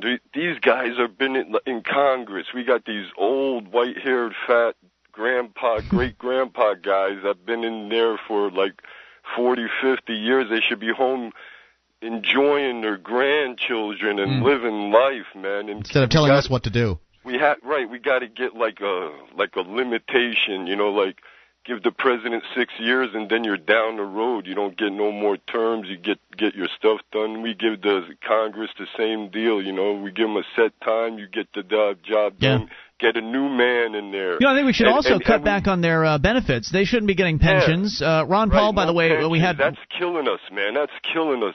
And then, I want to mention Ron Paul, who we had on last hour, does not participate in the congressional pension program. I think he's probably one of the only guys in Congress who doesn't take the pension. War on terror is a big shakedown, man. That's all it is. It's a big, big shakedown for the whole nation, and they're using this like a terrorism as a cattle prod. It's the new communism. It's the new, it's the new boogeyman out there for Americans to be scared of.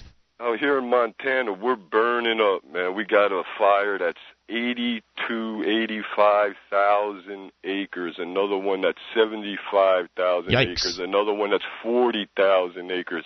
And it's because of these stupid laws.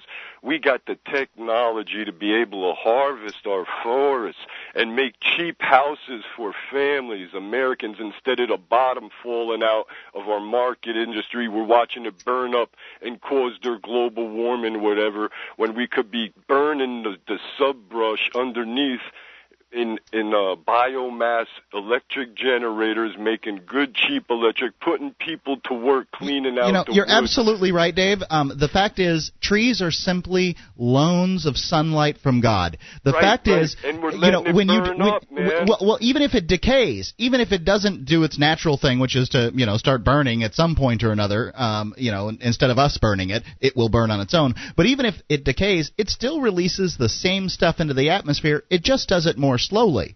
Right. The whole idea that you can't harvest trees is ludicrous. Yeah. Right, and they're a renewable resource. They're burning up now. I mean, just think of it, 85,000 acres. It's amazing. That's like 16 square miles. You know what's funny, though, Dave, is that a lot of times, and I don't know if this is the case in Montana, but a lot of times many of these forest fires start because they're on government-managed lands, and the government doesn't know crap.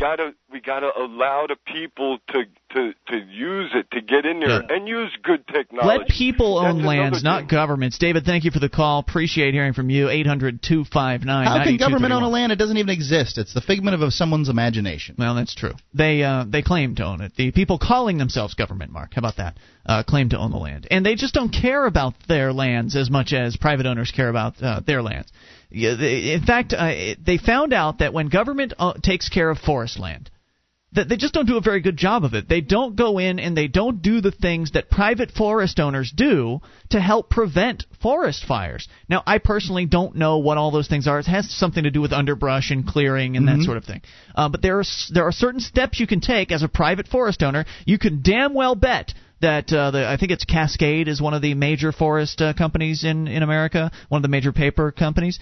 You can damn well bet private forest owners, they want to protect their investment. So they're going through there to ensure that they've got whatever methods are necessary in place to make sure that if something catches fire, they'll be able to minimize the damage and much easier be able to put it out. They won't lose their valuable resource, which is their trees. But if the government's forest catches fire, so what? What does the government care? Who cares? Get out of your houses, everybody! Oh no! I mean, that's it. Yeah. They'll send out a news release: "Dear God, our forests are burning! Oh my!" And they had the ample opportunity to plan for the rainy day or the fiery day, as it were, and they don't.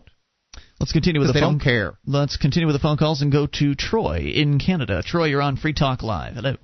Hey, this is the Troy from d2z.org. And last night, Kurt from Michigan called with an excellent question.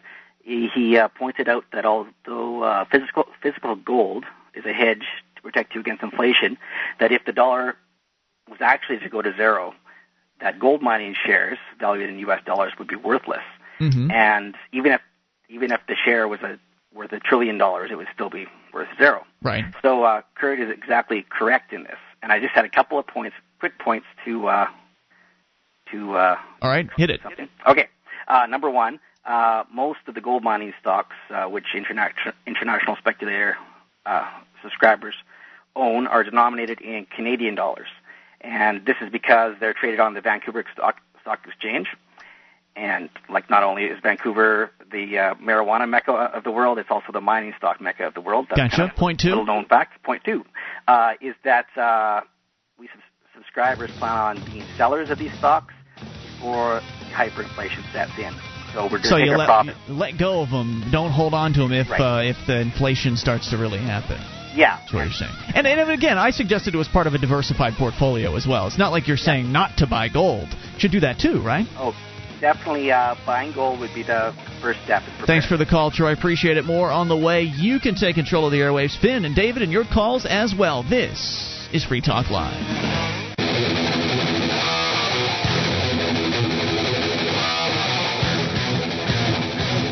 This is Free Talk Live. It's your show, and you can bring up anything. The toll-free number is 800-259-9231. Tis the Live Saturday edition, and it's Ian here with you. And Mark. And you can join us online at freetalklive.com. The features on the site we give away, so enjoy those on us, including the bulletin board system. Over 250,000 posts await you, over 1,600 people interacting, serious issues and fun stuff. You'll find it all, and it's all for free at bbs.freetalklive.com. That's bbs.freetalklive.com. And in honor of Troy, as the dollar continues to drop, precious metals rise. Make the trend your friend by subscribing to the International Speculator. Go to d2z.org and add the right precious metal mining stocks to your portfolio. That's d2z.org. Let's roll right into the phone calls and talk to Cameron in Texas. Cameron, you're on Free Talk Live.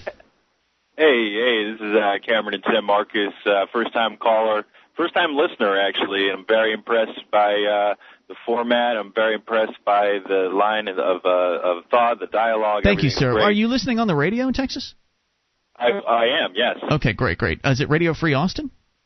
Actually, I was in South Austin listening to We the People. Okay, very good. That's 90.1. Cool. So, what's on your mind tonight? I was just thinking about how everybody has grand plans to take down the world order and everything like that, and they think if they can just chop off the head of the beast, that everything else will follow. Unfortunately, that is not the case, and we have to go back to trying to make a difference in our community. We should get to know our law enforcement officers as much as you can in these small towns, especially. Get to feel them out, see what they're all about, make sure they know what your rights are and what their restrictions are, so what they can do. I think the more attention paid to law enforcement, the better. I'm a huge supporter of the idea of Cop Watch, which is a group of citizens going around with video cameras, pulling up on police officers as they pull people over, whipping out the cameras and just videotaping the scene. It's a great way to help keep cops honest. It is, and we should get behind these people who have been brave enough to do it in Florida and in PA. They've been trying to put those people in jail. I'm not sure how the cases went, but down here in Texas, I just see law enforcement. It's particularly in Austin, this big city. They really lowered the standard for people to be a part of the forces. And you can see they were just trying to beef up, trying to get numbers. And the force has been it's suffered because the people aren't as smart, they're not as well trained, they don't know what your rights are, they don't know what their... Well, you have to understand something. You have to understand what they want are C students. They want average people to be cops. Now, I'm a C student. Now that's what they want. I think at one point they expected, peace officers to have a great deal of common sense. But they want people who aren't going to question the orders that they're given. They want people who aren't going to think for themselves. They're going to enforce whatever laws come across their plate, whereas what I want is peace officers. I don't want law enforcement officers. I want people that are just going to keep the peace. I don't want cops going around stopping people driving while Hispanic, driving whihile long-haired, to harass them for having a joint in their ashtray or something. Or to instigate somebody for no reason. Yeah. Amen. And by the way, I wanted to just send my best up to the people in Montana who are dealing with those fires. That's tough. It's too bad that they can't use their land. He had a great point about using the land, and it's a Christian ideal. It's a Confucian ideal. Everyone around the world except atheists, nihilists. Well, I'm an atheist, sir. You're talking to an atheist.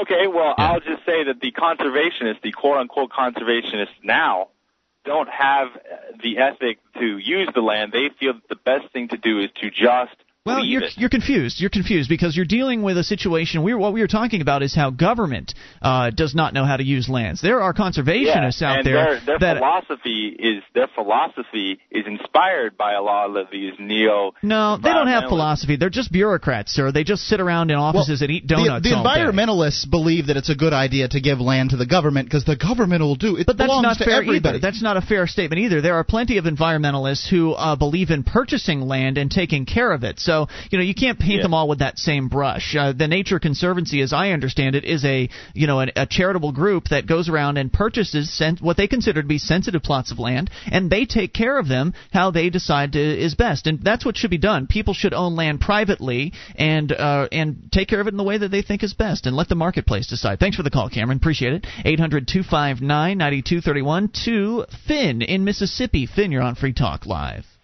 Hey, gentlemen, how are y'all tonight? Super. Good, sir. What's up? I am a podcast listener, but I heard you guys say something, and I just wanted to check and make sure I heard it right. Y'all had Ron Paul on this evening? We did. At 8 o'clock. Fantastic. Second hour. I'll definitely listen to that soon. I'm a huge Ron Paul fan. It'll be up on the website at freetalklive.com at about midnight. Before midnight, yeah. So anybody who's listening, like Cameron, for instance, who was listening for the very first time, you can hear 6 nights a week of Free Talk Live, 3 hours every night. Yep, that's true. At freetalklive.com. Yeah, I download the podcast. I just always stay a little bit behind the curve because I'm, don't always have a What's few the hours issue, to listen, Finn? And I'm down listening. Well, I heard I'm actually listening to the August 4th or 5th, I think, where you guys were talking to this guy who's in a UFC-style fighting league, and it was getting overregulated by the Boxing Commission. Yeah, right, in Minnesota. Yeah, it sounded really unfortunate. You guys made one good suggestion, that was just have the fighters beat the crap out of them. But I thought another good one would be, how about, you just maybe get a few of the organizers together, rent out this place, set up a little pan for donations, maybe have a suggested limit, similar to an admission ticket, and just have your own unregulated fights, So you think that the regulation comes because of the paid-for situation? No. What I'm saying is just to, don't, just drop out of the Boxing Commission and have your own fights down the street. Just, do the same routine. But then the cops will come. Yeah, I know, but... It'd be a good way to shove it in their face, I think. It's not easy, man, but any sort of resistance will be good. Any level of resistance, instead of just sitting back and taking the abuse from these bureaucrats. Thanks for the suggestions, man. Great call. Thank you for it. 800-259-9231. It was just basically the reason why the regulation comes is because the industry became established, because the cost to leave was too high.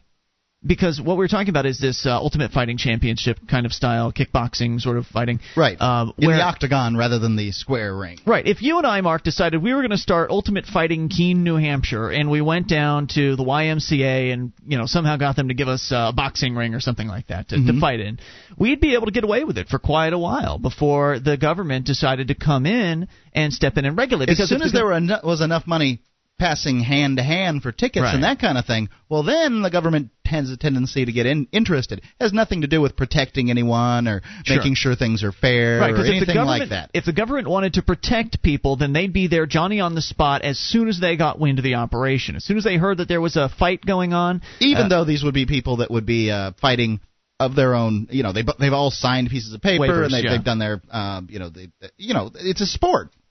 So they would step in if they really cared about people, they'd step in immediately, but they don't.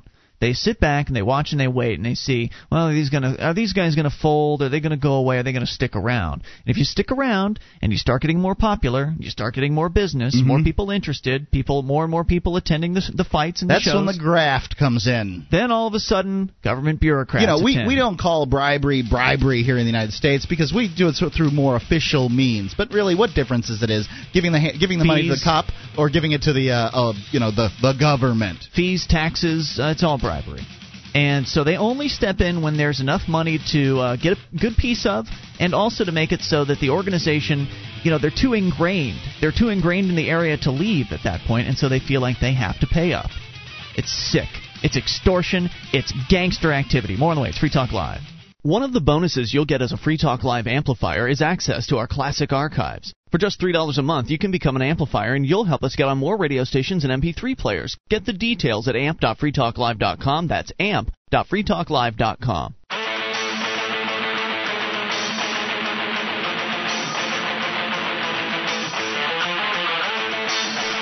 This is Free Talk Live, and it is the live Saturday edition of the program. You can take control of the airwaves toll-free, 800-259-9231, the SACL CAI toll-free line, 800-259-9231. It's Ian here with you. And Mark. You can join us online at freetalklive.com.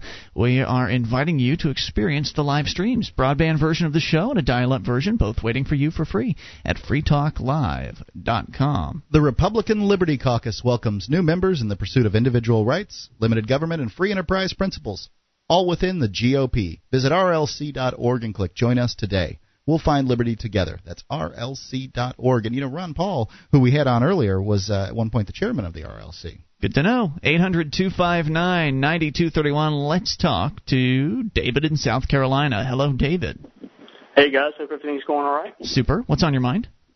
Well, I've been listening to the podcast like the last caller. I'm a little bit more ahead, though.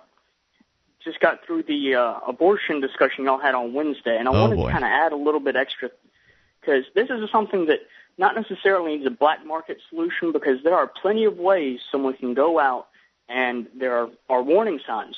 Don't use it if you're pregnant. Don't write on this if you're pregnant. And if you do stuff like that, that can really hurt you. So it's not just a matter of black market taking care of things, because you could come out okay with that. You know, if you go out and take care of it yourself like that, that would be even worse. I'm not sure what you're saying. I'm not either. What are you saying? Well, like if someone was pregnant, you know, found out they were pregnant and they weren't quite showing, and they went to a theme park and rode a roller coaster. If that terminates their pregnancy, it can actually be pretty damaging to them, as I understand it. I wouldn't know. I'm not a medical doctor, so I don't know. But I do see that people could do some terrible things to themselves if abortion were outlawed. That's the reason, even though I consider it the ending of a human life, I can't see what else it is. I also just don't see it being a good thing to outlaw. A war on abortion is just going to create a nightmare situation where what you're saying is they might not necessarily go to a black market abortion doctor. They might come up with some creative ways to do it themselves. Is that what you're suggesting? Yeah, it'd pretty much be like during Prohibition, people making quite dangerous moonshine in their kitchen. Like maybe take a baseball bat to the abdomen or something like that? Yes. Something like that, yes. My goodness. Any other thoughts for us? No, I'm actually about all I can say is I'm glad I'm going to be able to listen to Ron Paul on the podcast later on. Thanks, David. So appreciate the call, sir. We appreciate you. 800-259-9231. You know, it's a really important point, and I hate this issue. It's the black hole of talk radio, and this abortion issue. Look, government shouldn't be involved in paying for abortions, nor should it be involved in prohibiting abortions. It just shouldn't be involved. If you think it's murder, then I think that all you really should do is ostracize people that that you can determine have actually taken part in it. Because by prohibiting abortion, you're going to create a black market. You're going to make it so the people who will go and seek them, absolutely, even though it's illegal. It's been illegal in this country before. People were seeking them then. They will start seeking them again. Just as people seek gambling, even though it's illegal, and people seek prostitution, even though it's illegal, and people seek drugs, even though it's illegal. Do we really want to put those people in jail? Let's understand that prohibition does not work. It never works. Anytime it's tried, all it does is create unintended consequences and more just – and, of course, the government uses prohibition as an excuse to infringe on our liberties, as Ron Paul was saying in hour number 2 of the show. So if you want to prohibit something, look out, because you're going to pay the cost. You're going to pay the price. I'm going to pay the cost, and I'm going to pay the price too. That's what I mean. You, everybody. Yeah, you who everybody are listening to my voice. See, that's the thing is, you know, even though a vocal minority want to outlaw abortions, they'll make all of us pay for it in the sense that, you know, we have to pay for the people that are being locked up, and we'll have to pay the price that society will reap as a result. Let me give you an example of an unintended consequence, because when government tries to do something, it inevitably ends up doing either nothing at all or the absolute opposite of its original intention. So with the war on drugs, their idea was, we're going to stop people from taking drugs. We're going to crack down, and we'll put a stop to this whole illegal drug problem. Well, in Tallahassee, CBS 4 News first introduced you to Richard Payi after interviewing him in prison. And we talked about Richard on this program a few months ago. Mm-hmm. But now Governor Charlie Crist has taken a step that could free this chronic pain patient from prison and bring him home to his wife and children. 2 years into Payi's 25-year sentence, you could see his feet twisted, his hands trembling, and his body failing. An old car accident ruined his spine, and his pain is unbearable. He also has multiple sclerosis to boot and is confined to a wheelchair. He relies on a morphine pump provided by the state to dull his pain. The sad irony is that while Payi is allowed to self-medicate in prison, it was his self-medicating that first got him sent there. Payi is serving a 25-year mandatory minimum under Florida's draconian drug laws. He was convicted of drug trafficking in March of 2004 for possessing more than 100 pills. He said he needed them to treat his chronic pain. All sides conceded he never sold a single drug, meaning the prosecutors conceded he was not a drug dealer, but he had more than X amount of pills, and therefore... That's the way it is. That's what happens when the legislature ties the hands of judges, by the way. Because of this mandatory minimum sentencing garbage, because of these insane zero-tolerance drug laws, a man who has a family, has kids, a man who's crippled and confined to a wheelchair was given 25 years in Florida prison. Yeah, for some reason we need to pay to incarcerate a guy in a wheelchair as though he's a danger to society and pay for his morphine. And pay for the so he was on hydrocodone pain pills. Hydrocodone is an opiate.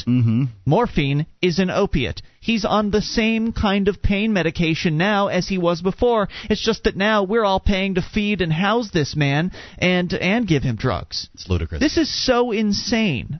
Last week, Governor Crist and the Board of Clemency granted him a waiver of the rules so his petition for clemency could be heard immediately. Crystal Weaver. That is not easy to get. They do not grant those waivers of rules very often. I have gone for clemency in front of that same board. Crystal Weaver's a local activist who you didn't have, unfortunately, CBS4. Matter of fact, I am up for clemency in front of that board. You didn't have CBS4 reporting on your case. No. Which is probably helping him out. I didn't deserve it like this guy did either. Crystal Weaver's a local activist who speaks out against mandatory drug laws, and apparently her sister also faced a 25-year sentence for possessing 49 Percocet pills. Penny, unlike Richard, took a plea. Weaver says she hopes the governor helps Payi and takes one step further and changes the law. She says, quote, if justice would be served, they would not just commute his sentence, but a full pardon and waive financial in addition to for basically being a person in pain. And you know what? She's right. They need to end this insane war on drugs. This man was not hurting anybody, but his case is not really that unusual. What may be unusual about it is the 25-year mandatory minimum sentence. I don't know how much, 100 pills will get you in Texas or in Washington or any other states. But there are mandatory minimums across the country, many of them 5, 10, 15 years for simple drug possession. We have people in jail. This man is a perfect example. People in jail, nonviolent individuals who have never harmed a hair on another person's body, who are spending more time in prison than murderers and rapists and thieves and arsonists. That is what's going on in this country right now, and how anybody can just sit by and say, well, yeah, he deserved it for taking pain pills without a prescription. He's an evil criminal. Who could possibly think that way? What sort of an awful person do you have to be to look at somebody who's sick, a man with multiple sclerosis, confined to a wheelchair, and say, you, sir, did not have a prescription, and therefore you need to go to a jail cell? What kind of mentality is that? And who the hell do you think you are? How dare you suggest that you know what's right and what's wrong as far as who can put what in their body? How dare you? You know, some of these people, their pain's just so intense. That's what pain drugs are for, aren't they? You know, I was watching some of the some clips from these politicians, these guys running for president, John McCain, for instance. Somebody asked John McCain at a recent forum in New Hampshire to compare alcohol prohibition to drug prohibition. He said, there's a huge, huge difference. Alcohol, you can have a couple of drinks and you can be okay. But marijuana and these other drugs, they're evil. They're bad. I'm paraphrasing, basically. What John McCain said. Doesn't know a damn thing about marijuana. He's just a scumbag liar. The fact is, marijuana and these other drugs... Well, he just doesn't know anything. And the fact that he's telling us what to do is ludicrous. They have absolutely positive effects on many people, multiple sclerosis, glaucoma, AIDS, cancer victims, and the fact that these politicians just brush those people off. Oh, there's no such thing as medical marijuana. I've seen politicians make that claim. Yeah, like they know. You fools. You have no idea how much damage you're doing to people's lives. It's Free Talk Live.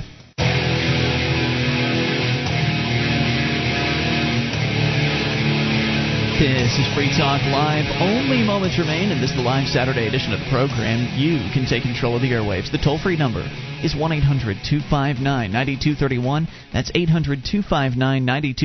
The SACL CAI toll-free line for you. It's Ian here with you. And Mark. And you can join us online at freetalklive.com. All the features on the site we give away, so enjoy those on us. And if you like the show and you want to help support Free Talk Live, then you should go and shop with us at store.freetalklive.com. Lots of great Free Talk Live branded merchandise. We've got Free Talk Live archive collector's sets. We've got hoodies. We've got T-shirts. We've got hats. Man, you name it. It's great stuff. Good quality merchandise. You'll like it. Store.freetalklive.com. All right, so here's another crazy story from Florida.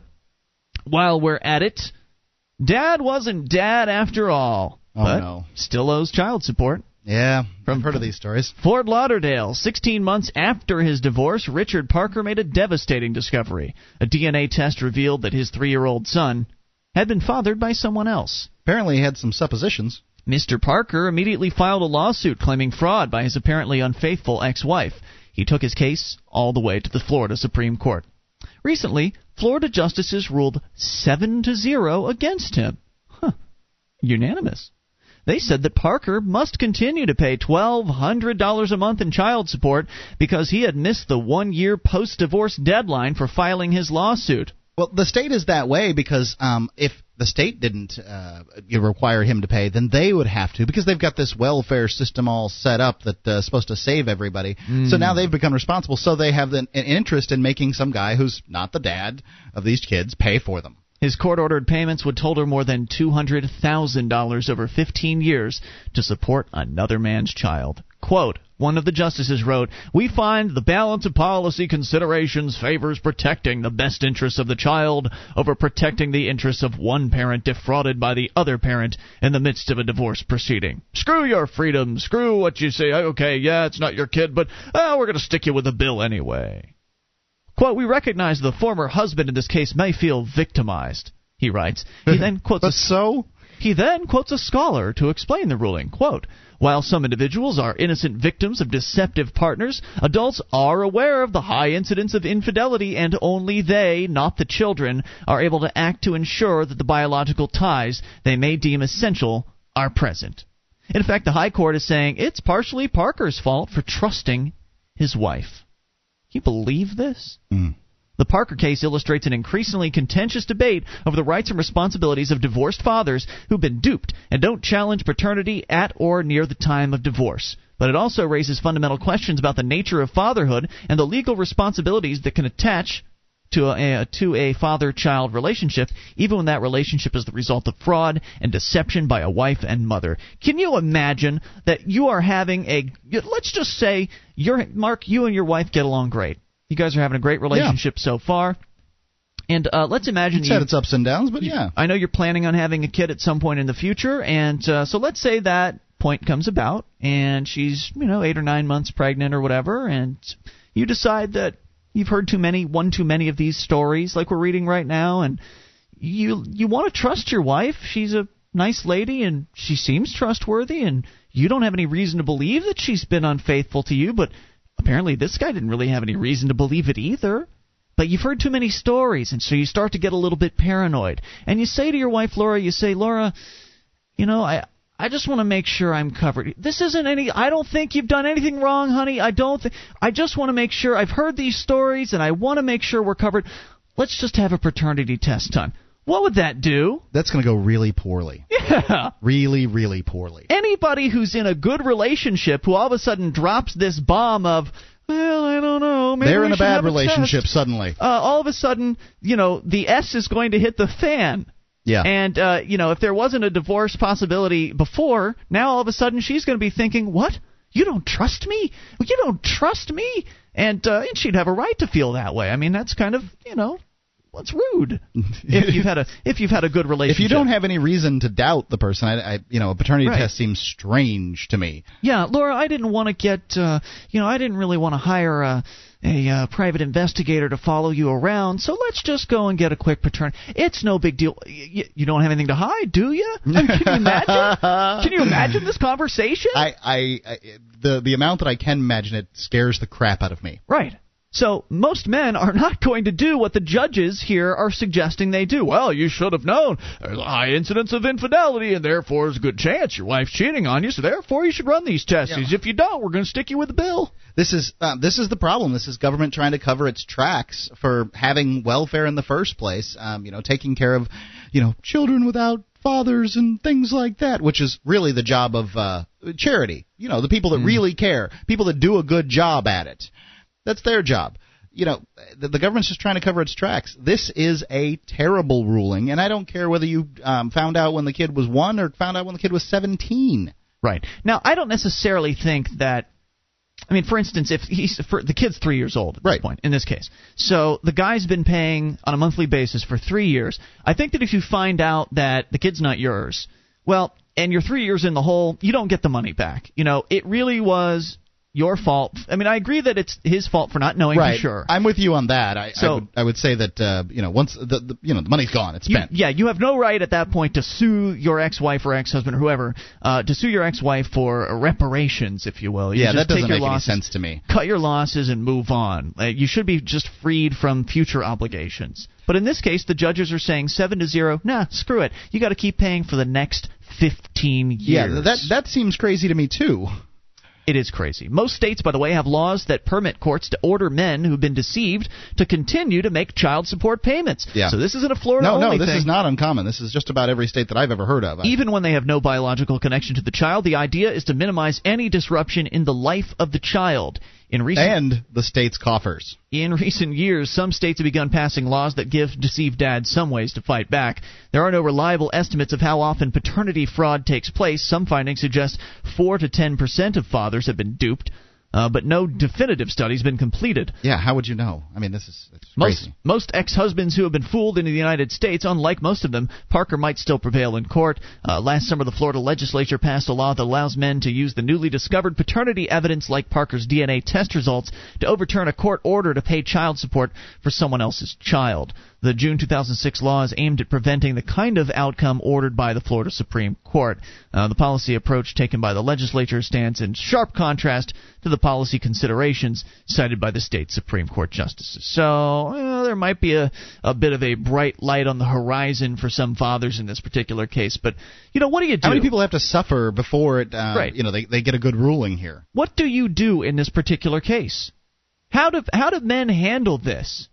I mean, it's bad enough that you, as guys, we're risking a lot anyway just having sex with a female. I mean, for all you know, if she's youngish. We seem to be willing to do it anyway. Right. If she's youngish, you think she's 20, she's actually 16, you go to jail for statutory rape. So not only do we have to check their ID and be able to spot a fake ID before we have sex with them, after the fact we have to demand paternity tests if she gets pregnant in order to make sure and to be very careful and make sure that they're not actually our kids.